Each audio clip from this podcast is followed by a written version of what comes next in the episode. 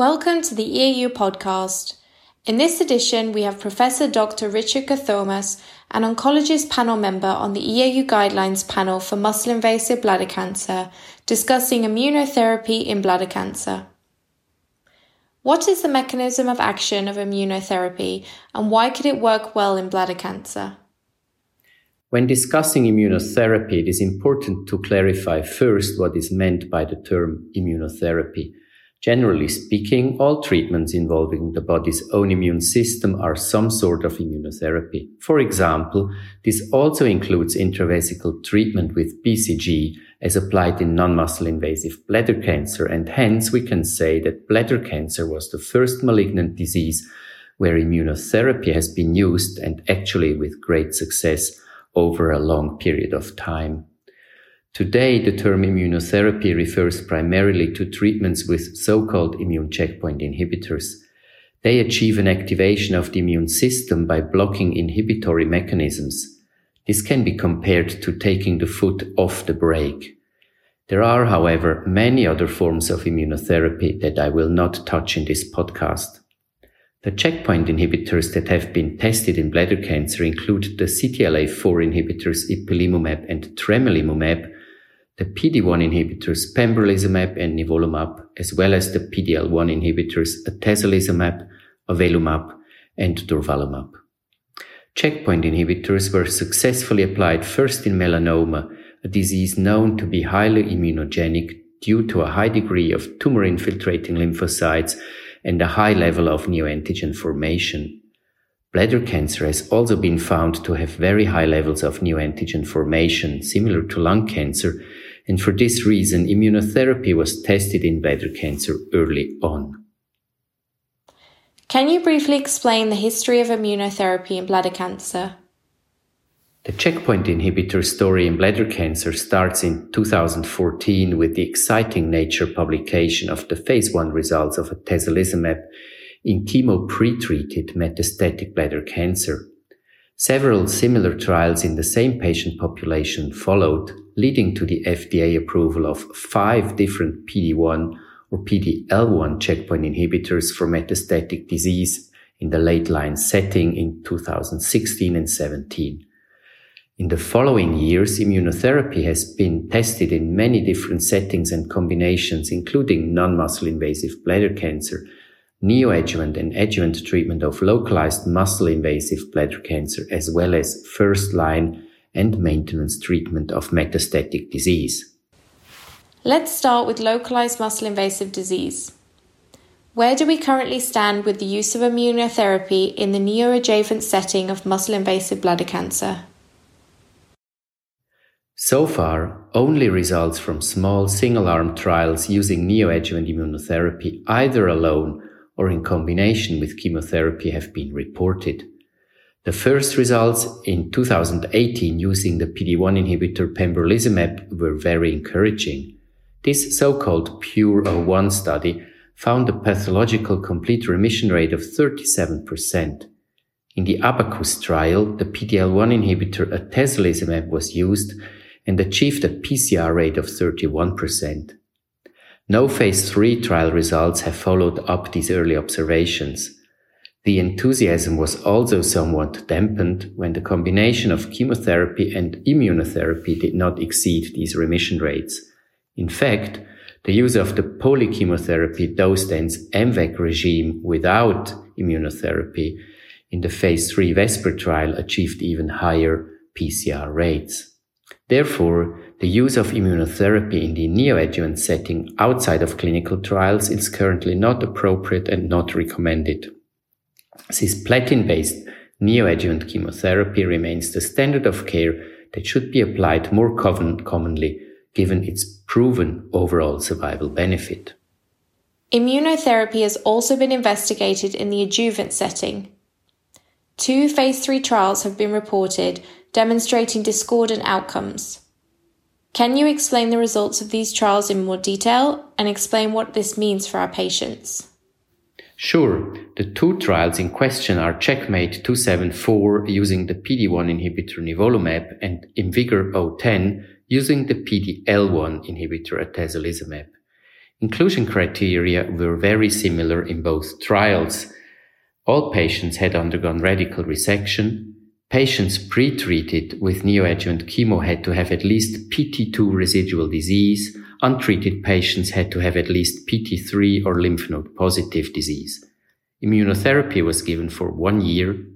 The nivolumab study compared against placebo, while the atezolizumab study was open label and not placebo controlled.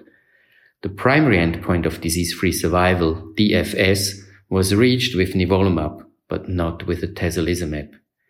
Interestingly, the immunotherapy arms performed very similar in both trials with a DFS of 21 months for nivolumab and 19.4 months for atezolizumab.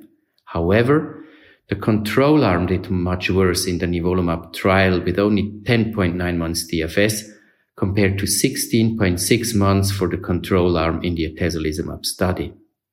The patients to benefit most from adjuvant nivolumab had received prior cisplatin-based neoadjuvant chemo, were found to have lymph node positive disease, or had PD-L1 overexpression. Nivolumab has been approved by FDA for adjuvant treatment, but so far no approval has been granted in Europe.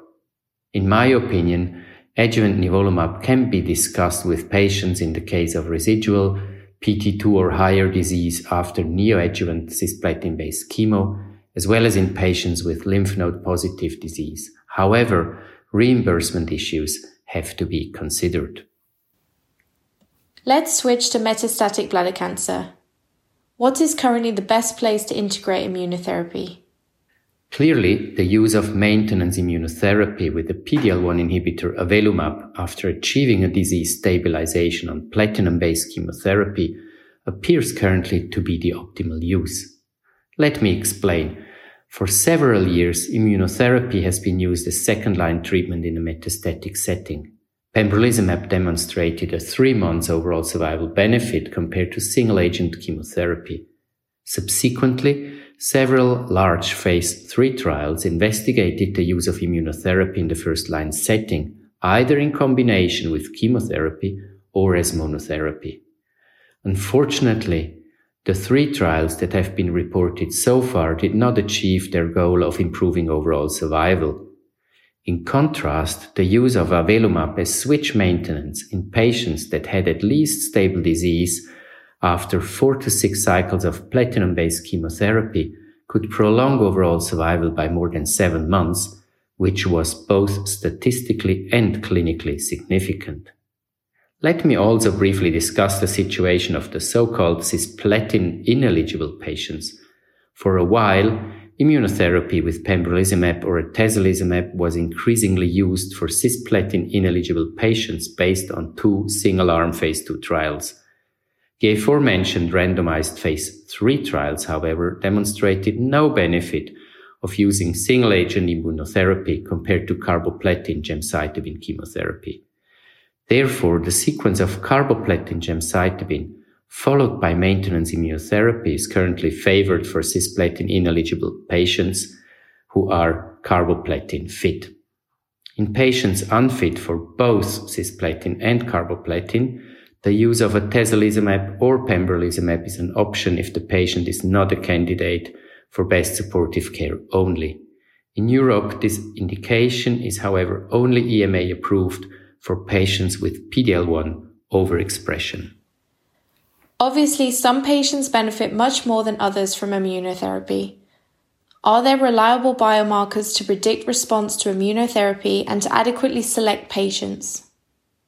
Unfortunately, no reliable predictive biomarkers for immunotherapy have been established in muscle invasive bladder cancer. The overexpression of the PD-L1 ligand was long favored to be a predictive marker based on first results. PD-L1 has, however, several major drawbacks and limitations. Many different platforms are used to quantify PD-L1 overexpression, and they're not comparable with each other. Moreover, PD-L1 overexpression changes over time and from one disease localization to another, rendering results difficult to interpret. In line with these limitations, more recent studies have yielded very discordant results for PD-L1 as a biomarker in bladder cancer, even when using the same platform in the same disease setting.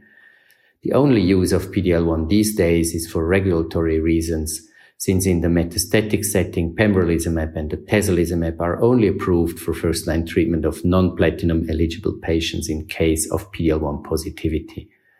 In the adjuvant setting, the measurement of circulating tumor DNA, so-called ctDNA, might represent a good biomarker in the future.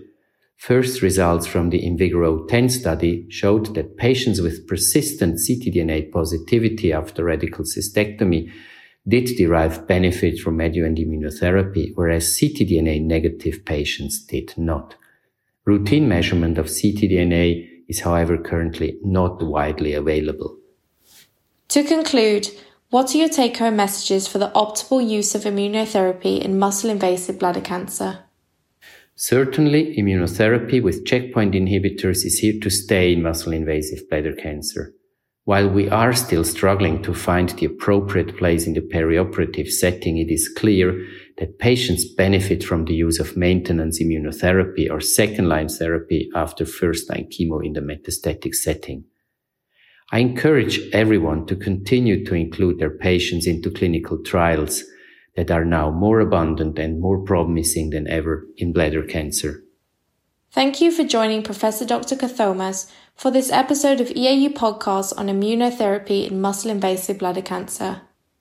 For further information on the EAU guidelines on muscle invasive bladder cancer, please visit our website www.uroweb.org forward slash guidelines.